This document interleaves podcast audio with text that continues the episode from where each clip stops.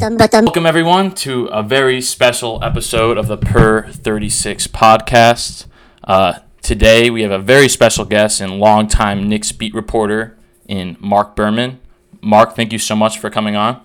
Uh, great to have, uh, great to be in it. It's a slow time, and uh, it's great to try to talk some basketball. Uh, you guys do a great job.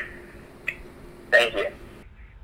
But yeah, it's it's a thrill. You know, ever since college, I've been working with the school newspaper and also in high school. So uh, it's a real dream to cover the Knicks, and uh, just hoping somehow the season uh, moves on. But I think it's becoming a low priority for even Knicks fans because what's going on in the world is terrifying. Yeah, it's scary for sure. I mean, it's really hard for me to imagine that at this point it is it is hard to see the season coming back at least soon. I mean, what do you think uh, the NBA will end up doing at this point? Well, we did a story uh, yesterday paper, but it was online two days ago, that Adam Silver really wants to crown a champion no matter how it, how he goes about it. And the only scenario really that's logical at this point is bringing the 16 playoff teams to one site. Las Vegas being the favorite site, but I've heard about Hawaii and Orlando and even Louisville and even Atlantic City. And they've I saw that. thrown out a bunch of cities, yeah. But, uh, Las Vegas, they've done it before in terms of the Summer League, having all 30 teams there last July. And there's so many hotels that aren't being used.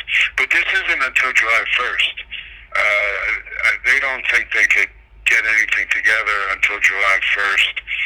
They really want to hold a preliminary regular season fin- finale, four to six games, to get these guys in a little better shape. I mean, what the, one of the other stories that has not been written about enough is these guys are home, the gyms are closed.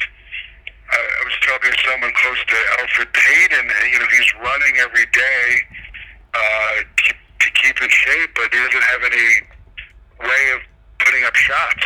Uh, and these guys are not getting up shots, so the logistics of getting these guys into good shape, even for the uh, a playoff tournament, is another obstacle. Uh, It could be dangerous. You know, these guys maybe not in great shape and going full tilt. So there's a lot of obstacles, but Silver. Listen, there's so much money at stake, and I know they say it's not about the money, but when they say it's not the money, sometimes it is about the money. And you know, Silver is really determined to crown a champion. Yeah, I mean that makes sense because even like outside of money, it's just hard to imagine that. Uh, it's hard to imagine an NBA season where there's no crowned champion at all. Like, I mean, I, I'm sure that. I mean, it's. I, think in some way or another you need to have some champion, and it's really a shame, especially with like LeBron. You know, this. I mean, we never really know how much longer a guy like uh, he has. So I mean, to lose like a potential championship run year, I mean, that's just hurtful for see. Which I mean, I guess also again ties into the whole money thing. That I mean, if uh, you're losing on LeBron playoffs, that's that's got to hurt. Yeah, well, disaster for the Lakers with LeBron obviously at 35. It's a disaster for the Bucks, the best team in the NBA, because Giannis is going to be a free agent the following season, and this is where they're trying to win. They talking to Jeff Van Gundy uh, last week, he thought Milwaukee was going to win the title.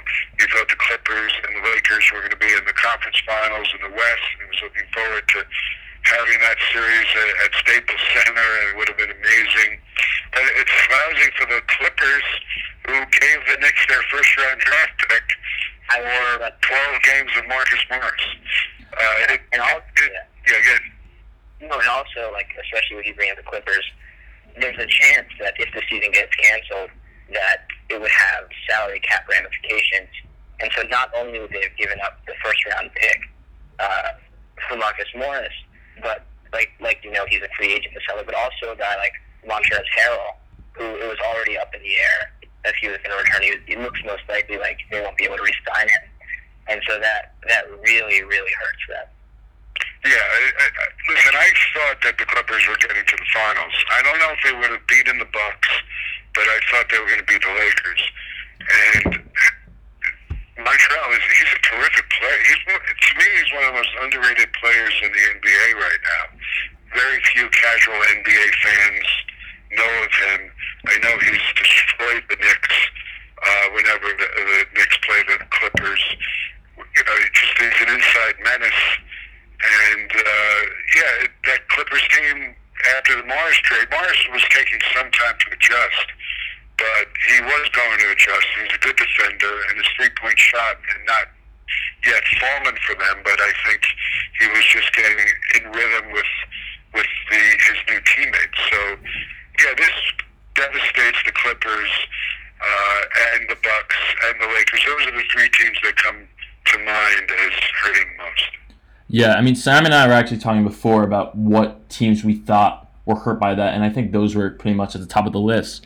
Though, I mean, at the same time, it you know, as a Knicks fan, that that kind of helps us because now all of a sudden that precious cap space, which you know they've been ragged on a bit for that being the main part of the Porzingis trade, probably fairly so, but all of a sudden that does become a little more valuable, not even just for signing guys this season, but just like you know having flexibility if other teams want to get off, they're now going to be worse contracts. Yeah, well, the whole issue now going into free if the season is canceled, is will the salary cap remain the same, or because of massive loss of revenue, is it going to drop? And that could hurt the Knicks uh, in terms of having a lot of cap, as much cap space as they thought they would have. Although 2020, you know, the Knicks were never fully focused on signing a massive free agent unless somehow Anthony Davis decided to leave. But they also were looking at making a trade for a star and using the cap space to inherit that big salaried player, aka Chris Paul or something. Although the Chris Paul thing just seemed a little risky in my eyes. But yeah, listen, the Knicks, the, the one drawback listen, they're not playing the final 16 games. If they play four or five games, they'll be lucky.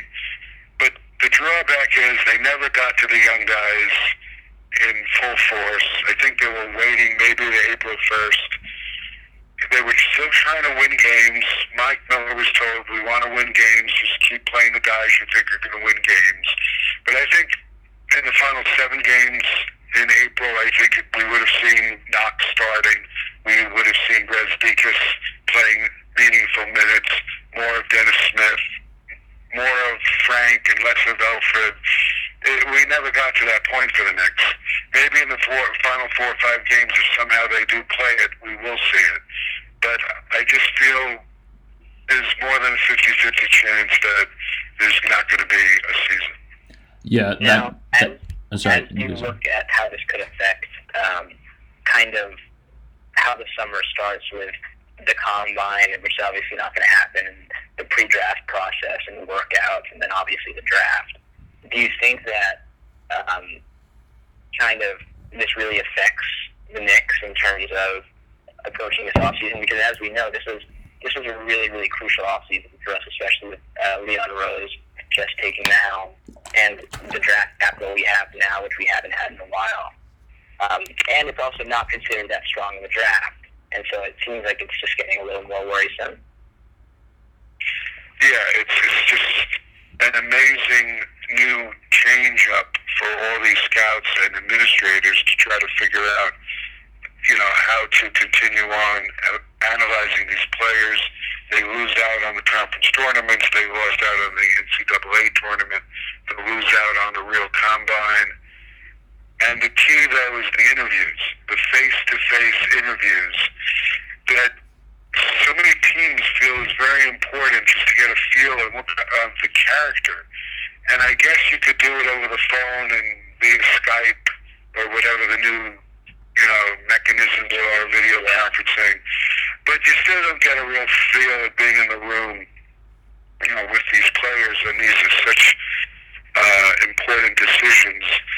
The Knicks, you know, as you know, they'll have three picks in the top 38 most likely Charlotte uh, is probably the eighth eighth worst team in the league, and the Knicks have their second round pick, so that would be like its 38th pick.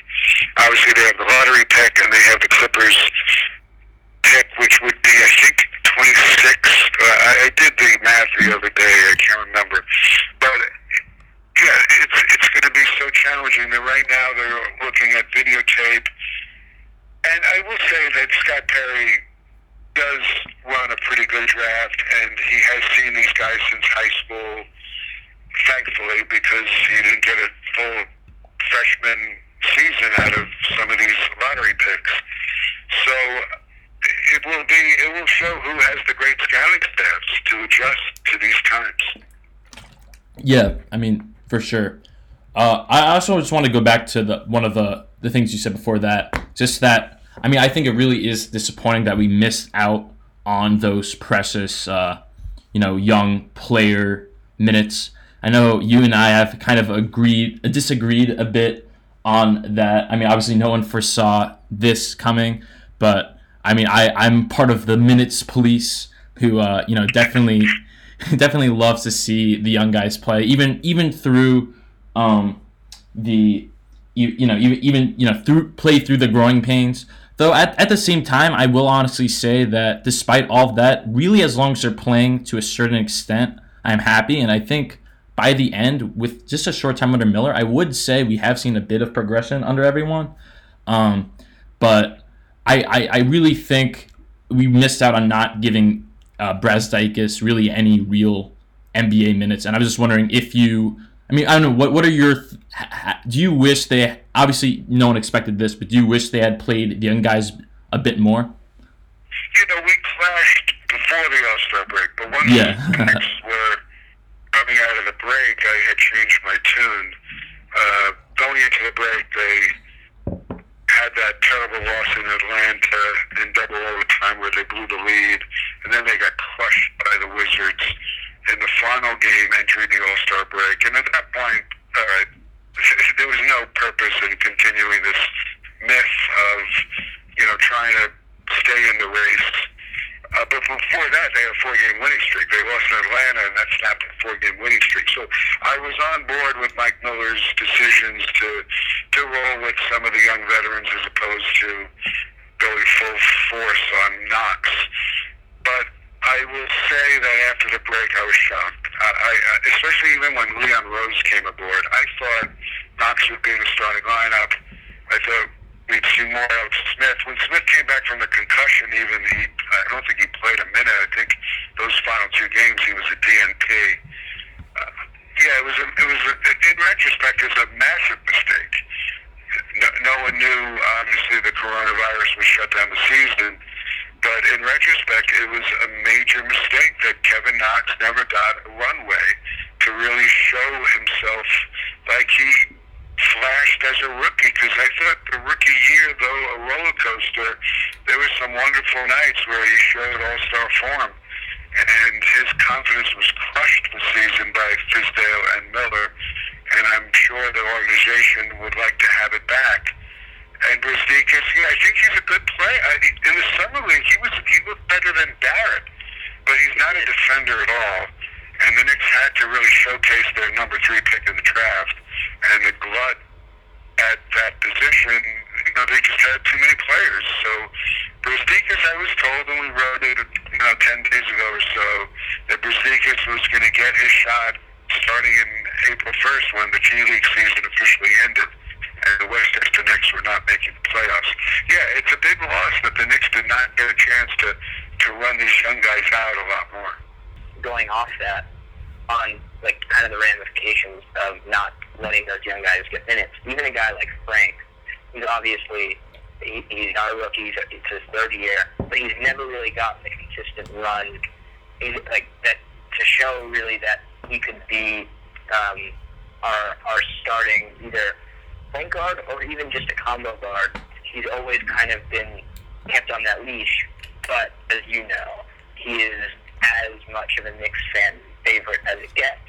And so now going into a summer where he's going to be uh, eligible for an extension, do you, what do you think uh, it looks like in terms of the team wanting him back, and also I, I don't even know what an extension for Frank looks like money wise. Like I have no idea what his value is because he's shown flashes of being a guy that could start in the NBA for the next 12 years, but you really don't know. Yeah, I, I don't think there'll be an extension next year. I, I think uh, if they don't trade him on draft night, which still is a possibility, I think they're going to let him become a restricted free agent. They'll still have an ability to match any offer. And I think they'd like his game hasn't evolved enough for them to really invest enough in an extension. I think they'd rather see what his market uh, holds uh, as a free agent, and then they can match an offer or not match an offer. Uh, regarding uh, Frank's season, I, I disagree a little. I thought he got a lot of minutes off the bench. Uh, I think they got a chance to, to see, a lot, to see enough of him. Yes, he probably uh, should have, after the All-Star break, started over Elfrid Payton. And listen, Dennis did get hurt with the concussions, and he missed several games. But yeah, in the perfect world, it should have been Frank starting and Dennis coming off the bench, and and Elfrid out of the rotation because I still think it's a long shot that Elfrid's option is picked up. But I think they, you know, Leon Rose and and Perry thought they had more time, and they just didn't realize that you know they would ha- have no time, maybe four games if they if they restart the regular season.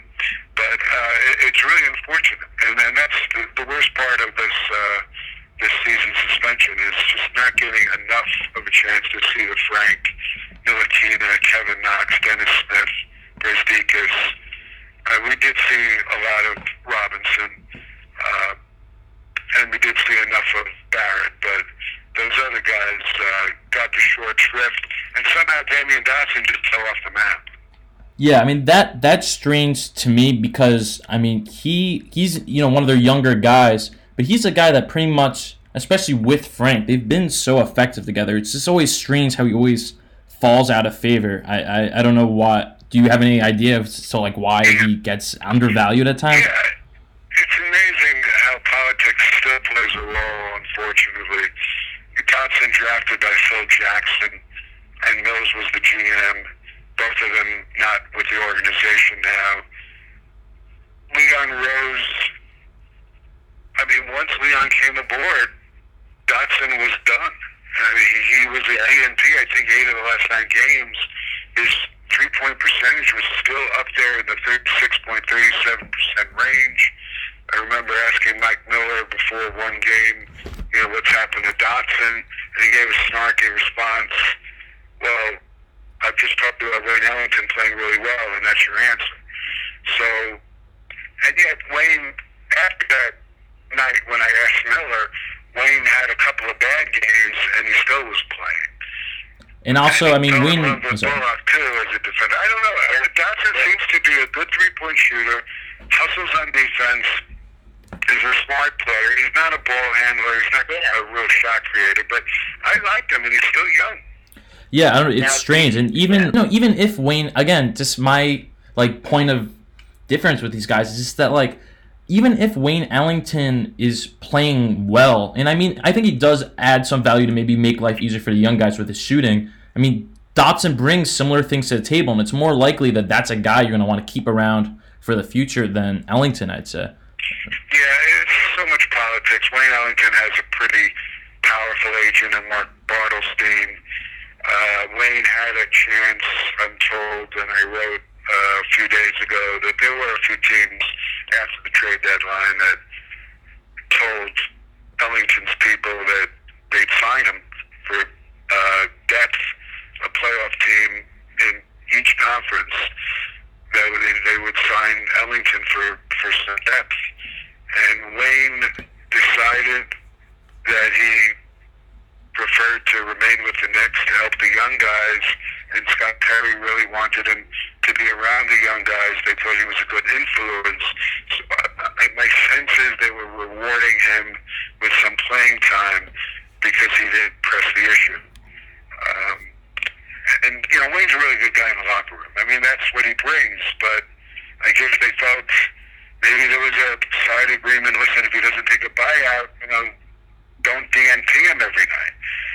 Uh, and then with Dotson, there seems not to be an interest in resigning him. So it, it was a little frustrating, and I really like Dotson. I think he's a really good locker room guy too. But somewhere along the lines, uh, they've decided to move on from him. Going back to the point you made um, about obviously politics a role in everything in the NBA, especially like with Dotson being a Mills and Phil guy. Going back to Frank, you have a little bit of a worry that because Frank is a Mills and Phil guy, maybe that they kind of want to cut ties from him and start fresh. Right. Well, there's no doubt Mills was Frank's top supporter. But even further, as we wrote, Leon Rose being his former agent, getting fired by uh, Ntilikina uh, a year ago, you know, you wonder if there's still hard feelings. At the time, I know CAA was really upset that Frank fired the agency to go with the French guy, uh, Bouna Ndiaye. I probably pronounced that wrong, but you know, he went with a French agent, and the CAA was not happy. Leon actually was the primary agent there. So does that factor in? Uh, listen, Frank has some things he needs to work on, and I think the Knicks do not regard him as a starting point guard in the, uh, for the future, and that's why where the salary comes in, he'll make six point two million dollars next year, and then a restricted free agent. What are you going to pay him? What's his market value? What are they going to do in the draft with a point guard? They were told earlier in the season, keep your eyes out for a scoring point guard. That's what we need for our lottery pick. So a lot depends on who they draft uh, regarding Frank's future. Uh, and then again on politics, I mean, it seems a lot of moves around the Knicks have been, you know, pulled off apart because Leon Rose has been, you know, already in the ear of Dolan and with CAA. I know, you know, just a few like Renaldo Balkman was drafted pretty early or on than most would have expected. And he was a CAA agent. They traded for Bargnani, who was a CAA agent. I know there's like a push to get Mike Woodson as one, and obviously Melo is one. So I'm just wondering, do you think there's any concern of, you know, Leon Rose favoring CAA guys even as a GM? Do you think that factors in at all, where he's still going to like be looking out for his agency? Yeah, there's definitely a concern. I mean, he even wrote in today's paper about Payton. You know, he's got that eight million dollar option for next year, and I wrote that hey, it doesn't hurt that he's a CAA client, although Leon wasn't his primary uh, client. Aaron Mintz is, and Aaron and Leon are extremely close. And Elfrid did well. Listen, he's you know I wrote he was one of the he's still one of the underrated point guards in the league. No one really respects him that much, and you know the Knicks did better when he was running the show. But you know I still think it's a long shot that they do uh, exercise the option, but I think his chances are stronger because he's from CAA, and I think all through when we look at these transactions, I think we're going to be saying he's a CAA guy, he's a CAA guy. But Melo Ball has signed with CAA, so we wonder about that. I, I think, yeah, I think that's always in in the background here. Yeah. I'm sorry, go Sam. No, so um, kind of going off of that, uh, in your experience, you've obviously been around firsthand, kind of seen every uh, new regime operates, and I kind of want to get your opinion on, well, not what maybe you haven't had much time to see uh, so far, but what you're looking for with the Rose era to uh, really have genuine optimism that this can be a turnaround for the franchise. Well, a lot will depend on who he hires as general manager, or if he does decide to keep Scott. I think because of the coronavirus, I think it's not uh, appropriate right now to be making changes and firing people. I think Scott and some of his scouts will be running this draft. I'm not certain, but uh, you know Scott right now and his guys are pouring over videotape. I think that Leon needs a great GM around him. I think he needs you know a, a few better scouts around him. I think it's really important because Leon is been an, he's been an agent. I mean, this is new territory. He, it's a risk uh, to, to hire someone that has no experience running basketball operations for an NBA team. But Dolan believes that CAA and Leon has a lot of connections with maybe other agents and obviously, you know, star players. I think the bottom line is James Dolan wants Leon Rose to bring in a superstar, and he thinks Leon has what it takes to get that done. He lost faith in Steve Mills and Scott Perry. The Kristaps Porzingis trade obviously was the final nail in the co- coffin, the way it turned out, with using their cap space on role players and having Dennis Smith become a complete uh, disaster this season. So Leon's here to bring in a superstar, and he knows them all, and that doesn't mean that he's going to be able to swing a deal or sign the player, but you know that's what Dolan's faith is right now. Um, speaking of optimism, is there you know with you know the Knicks are obviously you know they they haven't given much to be optimistic about for about you know almost a decade or so now. Is it hard to write a, like do you, what is it like with the drawback from fans you get? And does that factor in at all where you try to play nice even though if you know that like you know there's a lot to not be optimistic about? Like does that does fan response ever factor into how you navigate you know writing Yeah, look, the Knicks fans I've found do not want to read any more negativity. Uh, it's they've been beaten down and beaten down, and they want us to find the silver linings, and it's a challenge. But when there are silver linings, I will definitely write it. And you know, when we write a negative story, you know, some fans get really upset, but the, the facts are the facts. And this team has been a disaster for most of 20 years, especially for the last seven seasons, with such inconsistent leadership and ever-changing coaches and presidents, and it's just been it's been a, a, a nightmare. And Dolan doesn't make it any easier when he starts chastising fans and plays loud music to drown out sell the team chants because the fans are paying great money and they should be allowed to chant sell the team. yeah. But, but I have noticed more this season than any season that that the fans are are- are so beaten down that they want to read positivity. And you know we try to find the, the silver linings and I'm in the middle of a 15 part series and we pointed out the the highlights of some of the players like Taj Gibson and uh, Hayden you know had a pretty good year uh, and Barrett despite his horrible percentages he he looked like a guy who's going to get better and could contend for an all-star team one day. But yeah, it's a challenge. It's a challenge to cover this team for the last 21 seasons because it's been so miserable, and ownership does not make my job any easier. yeah i mean it's i mean to be a Knicks fan you essentially have to be crazy considering how bad they've been so you kind of like it's more, it's more just you just have to be content with constant suffering, and then us as Nick fans, it becomes like really like a self-deprecating. We just we get comfortable in the uh, in the ineptitude of, of the team we love, and so it is. Now, this is a question I've always wondered.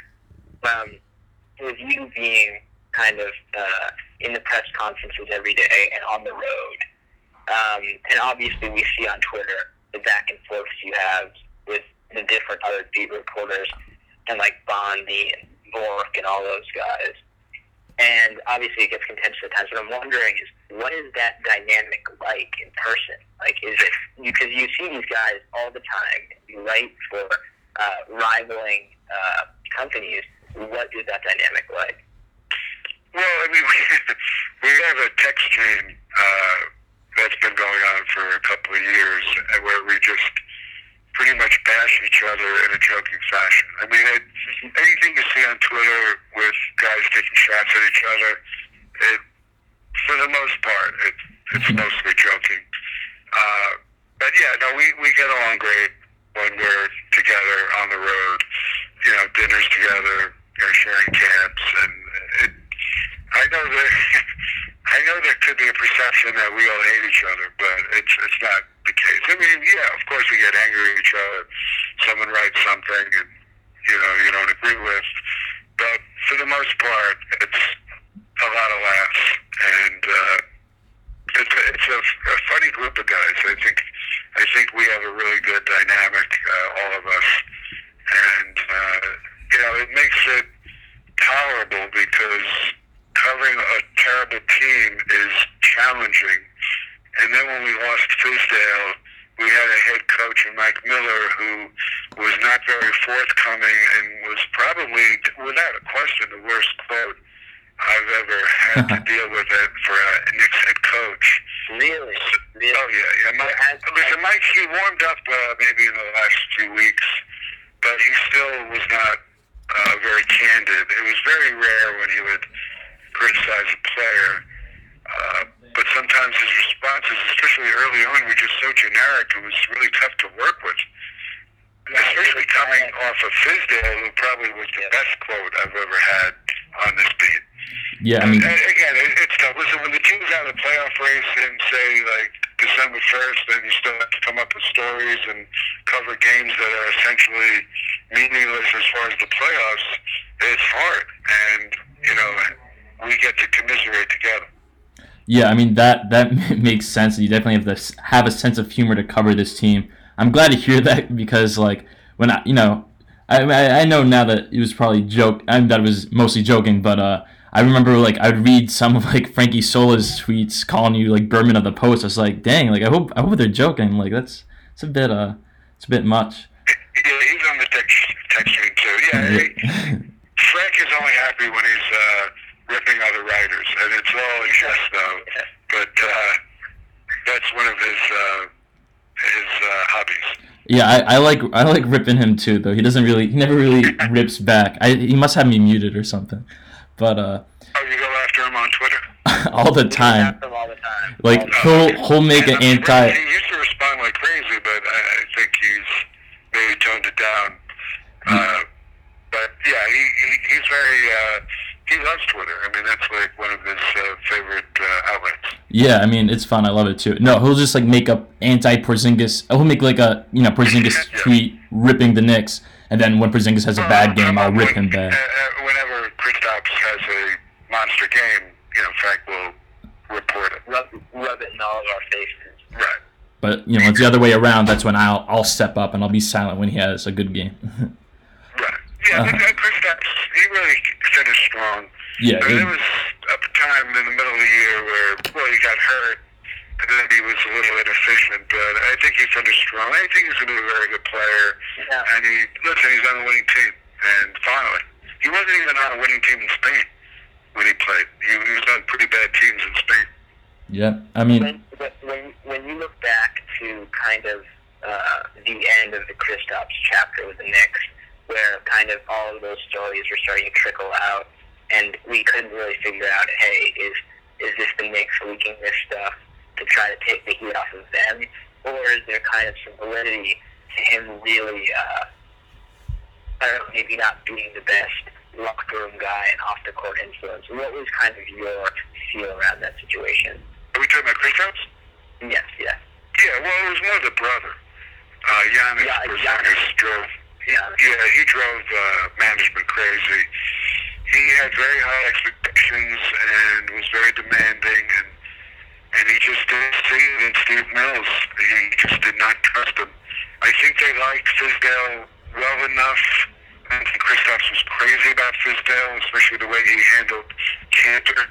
I think Fizdale also had, you know, a, a history of not loving European players. So I think there was that, but ultimately Janis just did not believe in in uh, the administration and did not believe they were going to build a winning team.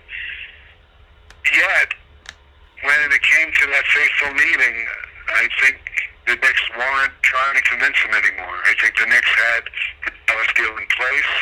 They had the visions of opening up that cap space for Kyrie and KD. And once they sat down and said, we need a, a commitment from you, we want to know if you want to be here.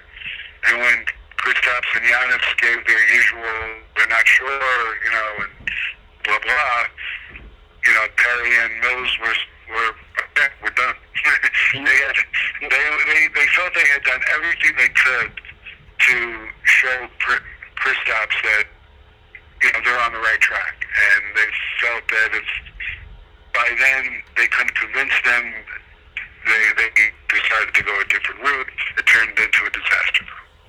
Now, do you uh, do you know of any like? Obviously, there were some rumblings of that they already had that deal in place before that Mavs Knicks game that started, um, or they met at that game. And you know, yeah, the night before, right? Yeah, they the night before. Have you heard of any? Um, any possible offers that could have been on the table. I know that there was some other things that they tried to get. Uh, they tried to get Fox or they tried to get uh, Donovan Mitchell, and they both got rejected. But had you heard of any sort of other possibilities with that trade, or was it kind of just they wanted to have one or two slots and they just took them as two? Yeah, well, one of the problems was the Knicks were very concerned about the notion that they were shopping Porzingis uh, they were very concerned that it got out there and it would have been a major soap opera. So they were very discreet. They did speak to probably eight teams, and ultimately the decision was we prefer the cap space than anything else. So they went the cap space route. They thought Dennis Smith was still in his rookie contract and still had potential. But no, did they canvas uh, every team like they should have? No, because they were afraid it would get out that they were shopping Porzingis, and they didn't want that to happen. One, it would would have kicked off Janis Porzingis. Uh, so when they sat down, Janis really didn't have much of an idea that the Knicks had already been shopping him to some teams. And the irony, and we've written this after the meeting, Janis either emailed a wish list to Mills or called him up on the phone with a wish list of four or five teams. And by the time the Knicks got the wish list, they pretty much had the deal with Dallas in place, and Dallas was not on the wish list. So, uh, yeah, I think the Knicks. Uh, I don't know. I don't want to use the word "went behind their backs," but yeah, they were shopping him in the few weeks leading up to that meeting. Yeah, makes sense. Um, one uh, uh, to go back to like a similar question from before, with you know because the Knicks haven't been all that great, is it hard navigating like writing honestly about you know some of that poor play and being like a little you know concerned about you know a player reading something and getting offended? Yeah, well, that's one of the uh, challenging parts of being a beat writer is writing the truth and still appearing in the locker room the next day to face that player or that coach. Uh, yeah, it, that's one of the uh, real difficult parts of the job is maintaining relationships with players that you're sometimes writing negatively about. And that's why it's so much easier to cover a winning team because you're usually writing the positive.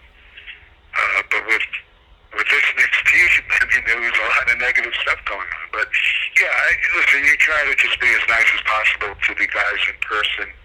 Uh, you hope they don't really read the stuff. You know they probably do if something's particularly negative. Their agent or one of the Knicks PR people may show uh, the player the piece.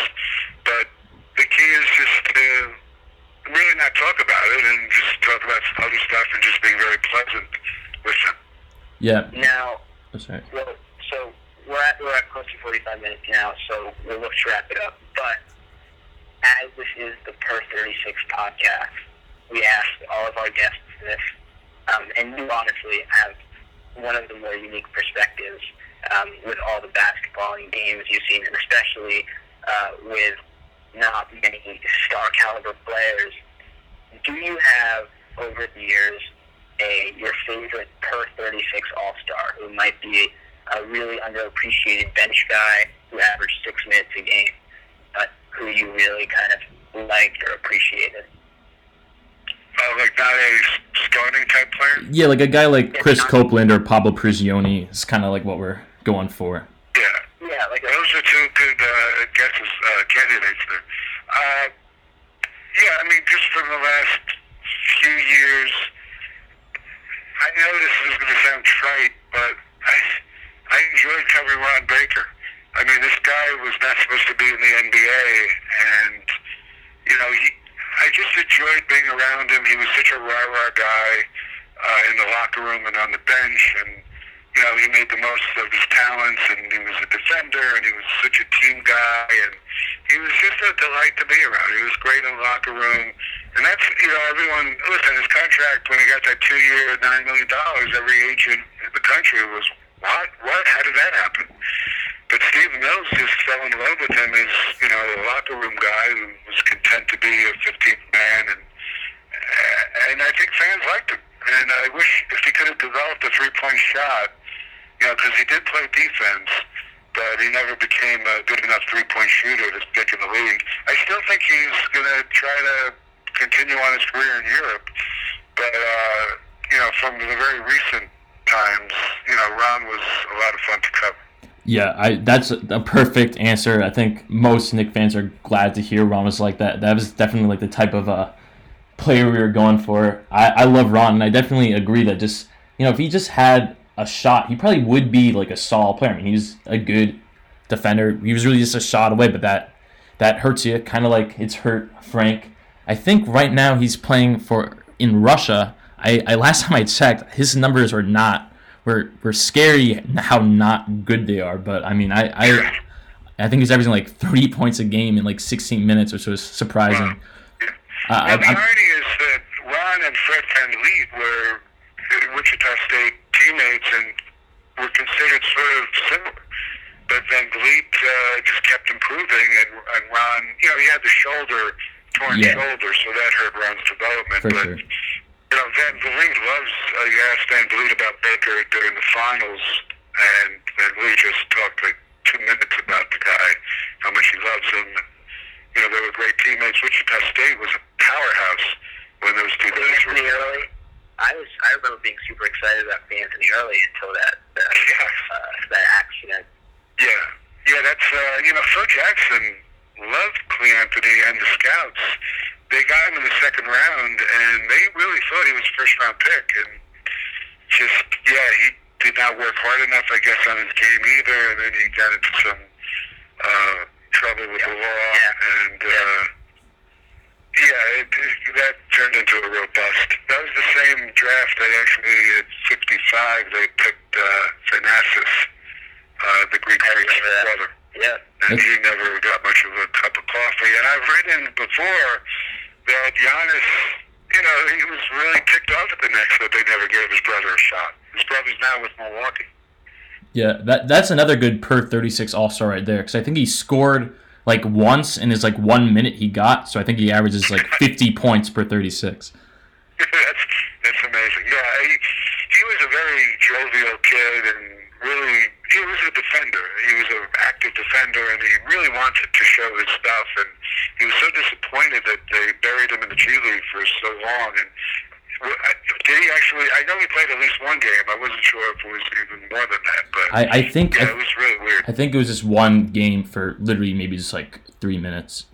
Um, but yeah, he played he pl- he played two games, six minutes total. So yeah, he wasn't given a lot of a chance, and that's kind of unfortunate because it probably does hurt. They're already low chances at Giannis, even though they're the only team to really give him a shot outside of the Bucks. That you know they kind of had to go out and just go out of their way to hurt him like that. But uh, Yeah, well, if they knew what, then what they know, knew now, they probably would have given him a lot more of an opportunity.